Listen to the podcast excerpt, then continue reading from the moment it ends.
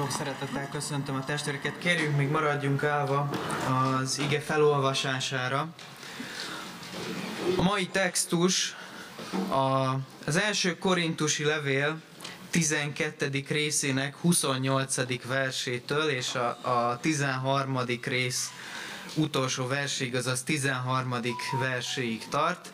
Tehát még egyszer 1 Korintus 12. 28-tól 28-tól a 13-13-ig. Így hangzik Isten igéje. Isten pedig az egyházban némelyeket először apostolukul, másodszor profétákul, harmadszor tanítókul rendelt, azután csodatévő erőket, azután a gyógyítás kegyelmi ajándékait, gyámolítókat, vezetőket és a különféle nyelveket. Minnyájan apostolok? Vagy minnyájan proféták-e? Vagy minnyájan tanítók-e? Vagy mindenkiben vannak csodatévő erők? Avagy minnyájunknak van gyógyításra való ajándékuk? Vagy minnyájan szólnak-e nyelveken? Vagy minnyájan meg tudják azt magyarázni? Törekedjetek azért értékesebb kegyelmi ajándékokra, és ezen felül megmutatom nektek a legkiválóbb utat. Ha emberek vagy angyalok nyelvén szólok is, szeretet pedig nincsen bennem, olyanná lettem, mint a zengő érc vagy a pengő cimballom. És ha profétálni is tudok, és minden titkot és minden tudományt ismerek is, és ha teljes hitem van is, úgy, hogy hegyeket mozdíthatok ki helyükről, szeretet pedig nincsen bennem, semmi vagyok és ha szétoztom is minden vagyonomat és testemet tűzre adom, szeretet pedig nincsen bennem, semmi hasznom abból. A szeretet hosszú tűrő, jóságos.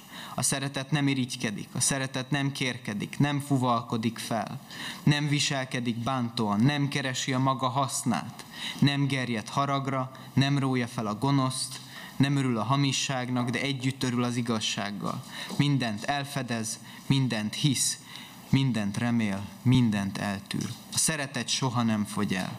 De legyenek bár profétálások, eltöröltetnek, vagy akár nyelveken szólás megszűnik, vagy akár ismeret, eltöröltetik, mert töredékes az ismeretünk, és töredékes a profétálásunk. Amikor pedig eljön a tökéletes, a töredékes eltöröltetik. Amikor gyermek voltam, úgy szóltam, mint gyermek. Úgy gondolkodtam, mint gyermek, úgy ítéltem, mint gyermek, miután pedig férfivá lettem, elhagytam a gyermekhez illő dolgokat. Mert most tükör által homályosan látunk, akkor pedig színről színre. Most töredékes az ismeretem, akkor pedig úgy ismerek majd, ahogyan én is megismertettem. Most azért megmarad a hit, a remény, a szeretet, ez a három, ezek közül pedig a legnagyobb a szeretet. Foglaljunk helyet.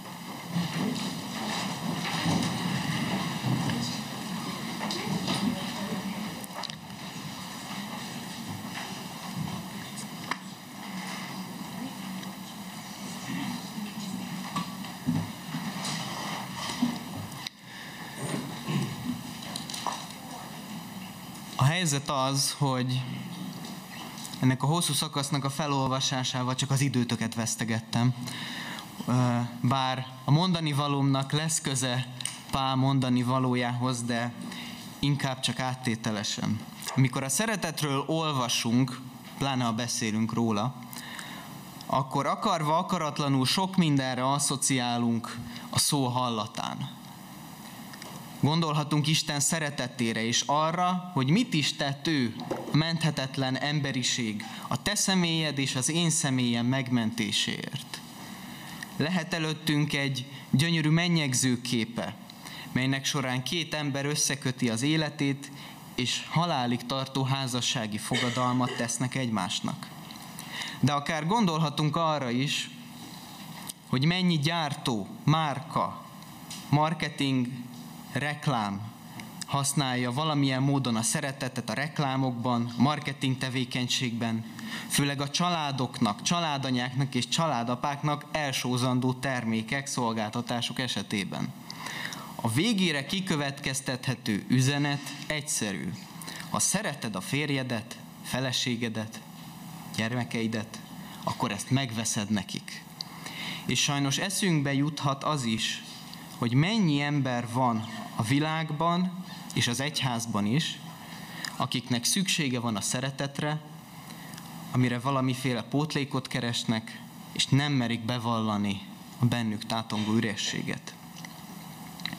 A mai alkalmon arról szeretnék szólni nektek, hogy milyen szeretetek vannak, szeretet típusok vannak, és miért fontos hangsúlyozni a szeretet egyfajta kettősségét.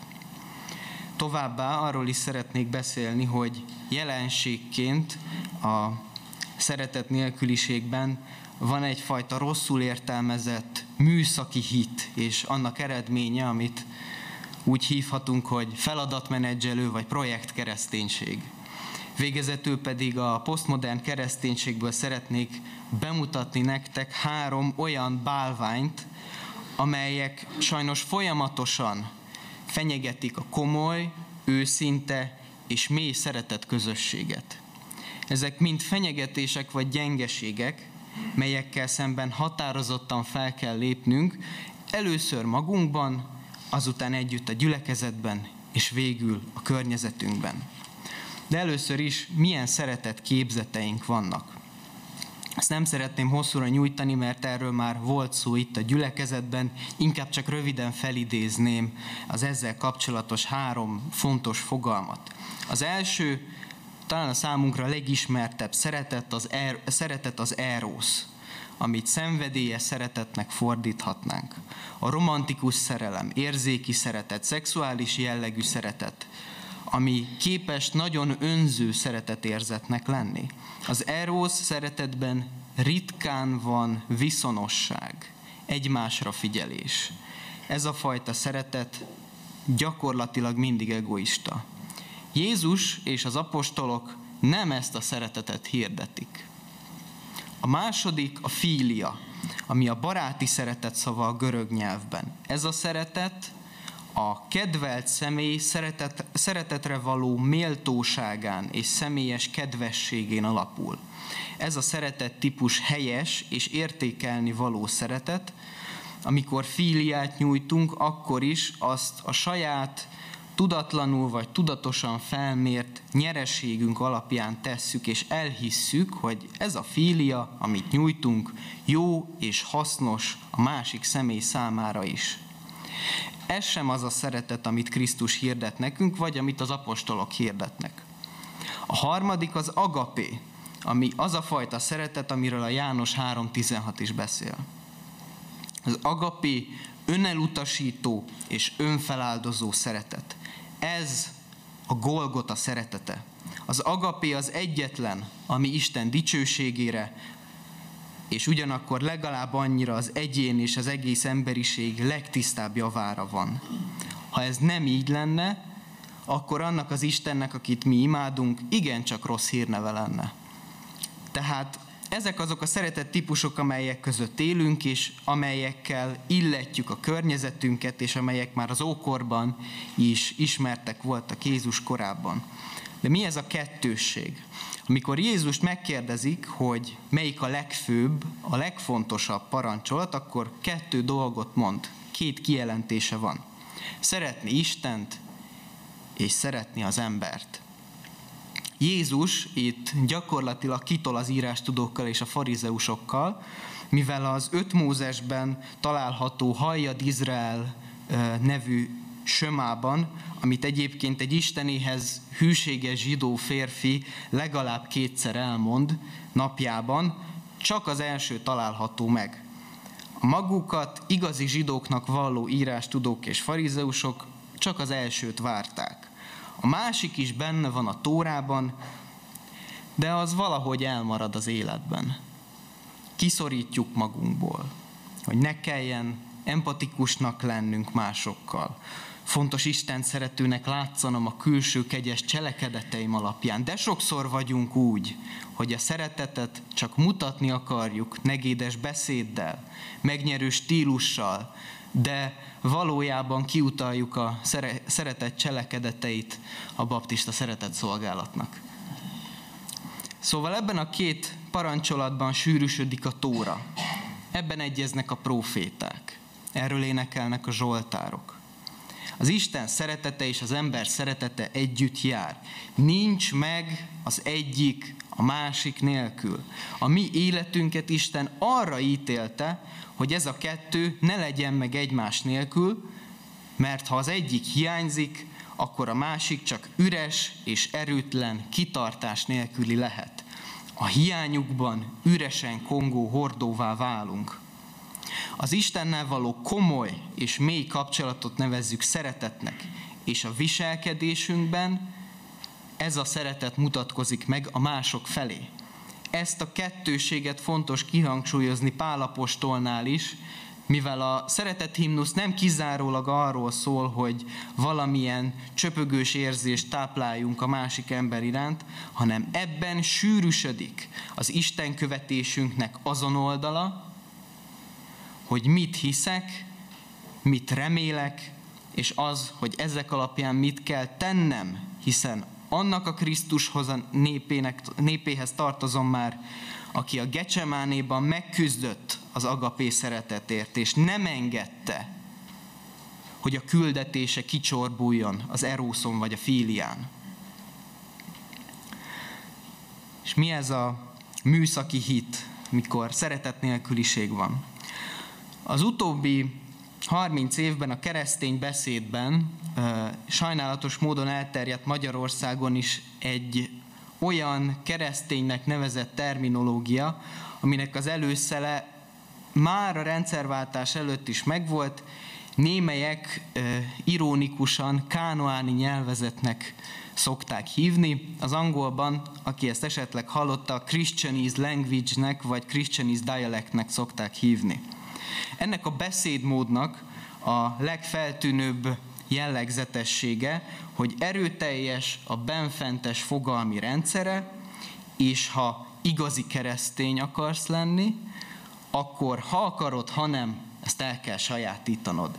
És ha elsajátítottad, és hatásosan tudod a szavakat többé-kevésbé értelmes mondatokká formálni, akkor elégedett lehetsz magaddal, mert a környezeted már kellőképpen nem ért téged. Már nem tudunk megfelelő természetességgel beszélni a környezetünkben lévő világiakkal. Fontos látni, hogy ebben a fogalmi rendszerben bibliai fogalmak jelennek meg, de használatuk és fogalmi hátterük már nem biblikus, és merem állítani, hogy több kárt okoz még a használójának is, mint lelki-spirituális hasznot hoz környezetének. Az egyik ilyen fogalom, vagy inkább fogalmi szerkezet a szellem, lélek, test fogalmi hármasa. Tudomásul kell vennünk, hogy ezt nem Pál találta ki, vagy nem a Szentlélek sugalta újdonságként Pálnak, hanem ez egy Arisztotelésztől és az úgynevezett platonizmusból származó modell, amit azért használ Pál, mert a hellenikus műveltségű hallgatósága ezt értette meg, és többek között ezt alkalmazva igyekezett a zsidó-keresztény üzenetet a pogányokhoz eljuttatni. Nem is volt más lehetősége. Az írásértelmezők és a farizeusok pont ugyanazt csinálták, amit már fentebb említettem. A babiloni fogságban kialakuló rabbinikus tóra értelmezéssel és a kijelentéstől is eltérő fogalmi rendszerrel egy benfentes hagyományt alakítottak ki, és hogy senkinek ne legyen egy szava sem, visszavetítették azt a Mózes által Egyiptomból kivezetett zsidó nép törzsi vezetőig. Ezért nevezték, és nevezik mind a, mai, mind a mai napig az atyák hagyományának. A külvilágtól való elkülönülést, kvázi szentségünket a beszéd terén is, én merném a saját farizeizmusunknak nevezni. El vagyunk mi magunk között is, nekünk látásunk van, mi szabadságot érzünk erre vagy arra, mi meghívjuk Istent a dicsőítésbe, hogy itt legyen, és szentül hisszük, hogy tényleg ettől van jelen az Isten. Hatalmat és megbecsülést, vagyis ahogy Isten igéje a Bábel torony építésénél fogalmaz az emberről, nevet akarunk szerezni magunknak.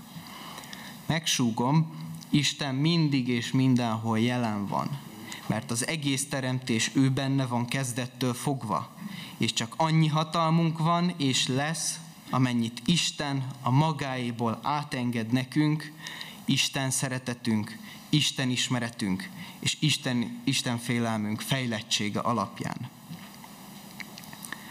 Egy másik ilyen jelenség, hogy az emberek előveszik az előbb olvasott 13. részt az első korintusi levélből, és egyfajta checklistként végig mennek rajta, és kipipálják, hogy szerintük mi van meg nekik, és mit kell az előbbieknek a kiegészítéseképpen a Holy Spirit plázában a polcról még leemelni.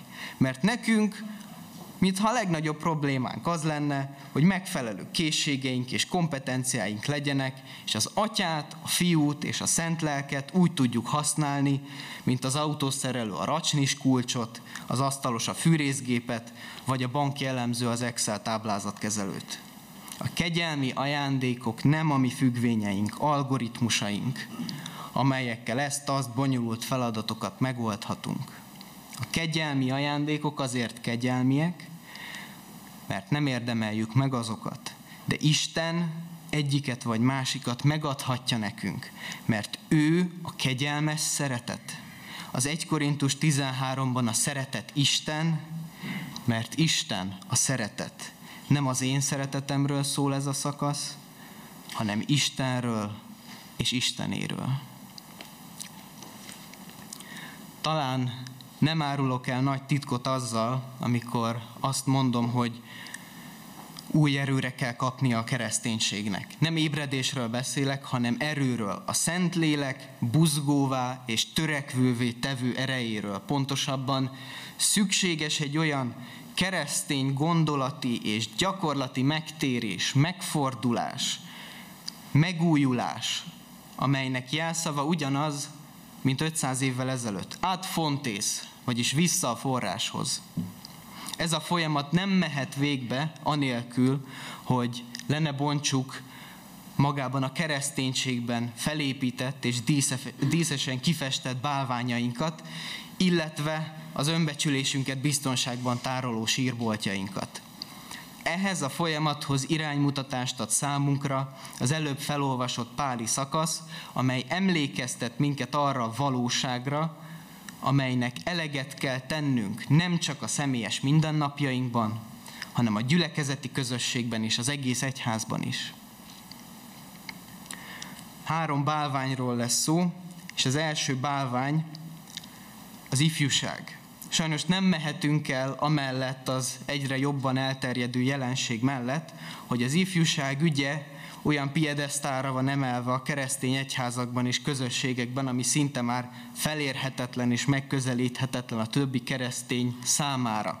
Mintha az ember a 35. életéve után nem számítana, nem létezne a gyülekezetben. Ennek megfelelően az Isten tiszteletben is érezhetjük azt, hogy mintha a dicsőítés lenne a központi elem. Ugyanakkor minden támogatás és segítség ellenére nem mindig látható sajnos lelki fejlődés a keresztény ifjúságban. Túl korán és túl éretlenül kerülünk mi fiatalok olyan pozíciókba a gyülekezetekben, amire lelkiségünk szintje nem predestinál bennünket. Helyette sajnos azt látjuk, hogy a posztmodern korszellem által fűdött trendi gondolatok és a Bibliától, Biblia szavától és szellemiségétől távoli, keresztényetlen jelszavak árasztják el keresztény fiatalok elméjét. Algoritmusok diktálják a vágyaikat, és önjelölt tanítók használják ki őket a saját hatalmi és pénzügyi céljaik érdekében.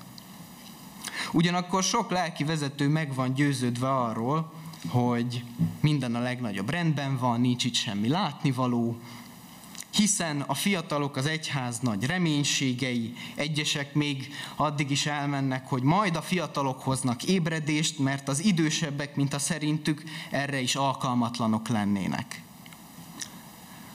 A kereszténység történetében soha nem a fiatalok hoztak ébredést és megújulást.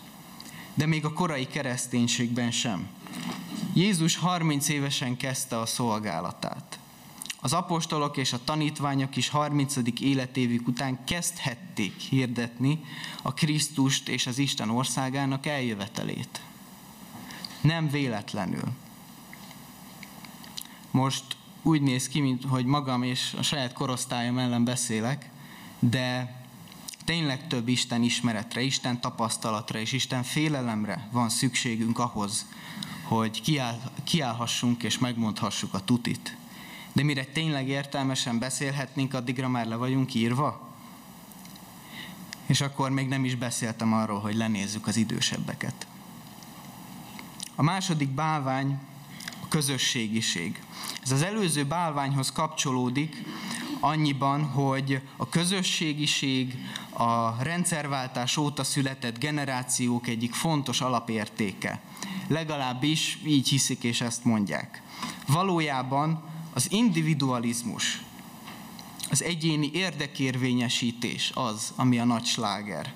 A közösségben való létem bizonyos érdekeimről a Krisztus testet alkotó közösség érdekében való lemondást jelenti, amire csak nagyon kevesen hajlandóak, és arra is csak bizonyos életkor után. Nekem egyre kisebbnek és láthatatlanabbnak kell lennem, hogy a Krisztus felragyogjon, nem lehet egoista versengő a gyülekezeti tag, nem lehet versengő a presbiter, nem lehet versengő a lelkész. És itt hivatkozom a felolvasott ige szakaszra, az azt megelőző ige szakaszra, ami az egy Krisztus testről és a tagok magatartásáról szól, és az azt követő ige szakaszra is hivatkozom, ami a gyülekezet rendjéről szól. És a harmadik, egyben utolsó bálvány a karizmák a Szentlélek ajándékainak fentebb említett kegyelmi jellegéből adódik, hogy nem sétálhatunk bele a korintusi gyülekezet elhajlásába. Egyébként ezt a fogalmat nem, nem én találtam ki, hanem a bibliai teológiában beszélnek a korintusi elhajlásról, amit bár így nem említ a Biblia, de arra következtetnek, a bibliai teológusok abból, hogy miért is foglalkozik Pál az első korintusi levélben a Szentlélek ajándékaival ilyen kiterjedt módon. Tapasztalatunk alapján sajnos nyugodtan beszélhetünk korunk elhajlásáról is. Valójában nem kellene külön karizmatikus mozgalomnak léteznie, hiszen a kegyelmi ajándékoknak is az is az Isten rendjének ökonómiájában kellene harmonikusan megjelennie. Ugyanakkor annak is fontos figyelmet szentelni, hogy mi mindent ajándékoz még nekünk Isten a Szent Lelken keresztül. Szerintetek ki ihlette a Szentírás írásait? Szerintetek ki őrizte meg a Biblia iratait két-három évezreden keresztül? Szerintetek ki őrzi építi a hitünket, ha hagyjuk neki. Ki az, aki ad nekünk igehirdetőket, profétákat, apostolokat, misszionáriusokat, igazi bizonyságtevőket, példamutató mártírokat. Azt kell mondanunk, hogy nem sietethetünk semmit az életünkben, ami Istennel kapcsolatos, ha tényleg Istenre bízzuk azt. És ugyanígy nem sietethetünk semmit az életünkben, ami emberrel kapcsolatos, ha tényleg Istenre bízzuk azt. Nem a pragmatizmus és a sebesség a meghatározó ezekben, hanem Isten munkája, ami ha tetszik, ha nem, nem igazodik a világ tempójához. Istent nem lehet egy telefonos appon keresztül elérni, nem lehet mesterséges intelligenciával kikutatni, nem lehet a megfelelő internetes címen böngészve, böngészve töviről hegyire kiismerni. Ő ezt nem is hagyja, mert soha nem is hagyta. Ha hagyná, akkor nem szeretne bennünket. Szeresd Istent, mert ő előbb szeretett téged, mint sem te gondolnál rá. Tisztelve szeresd az iskolapadban, az imaház padjában, a buszon, a villamoson, a munkahelyen melletted ülőt, mert ő pont olyan, mint te. Mert ő pont olyan, mint te. Hogy lehet ez? Hát úgy, hogy te és én nem vagyunk Istenek.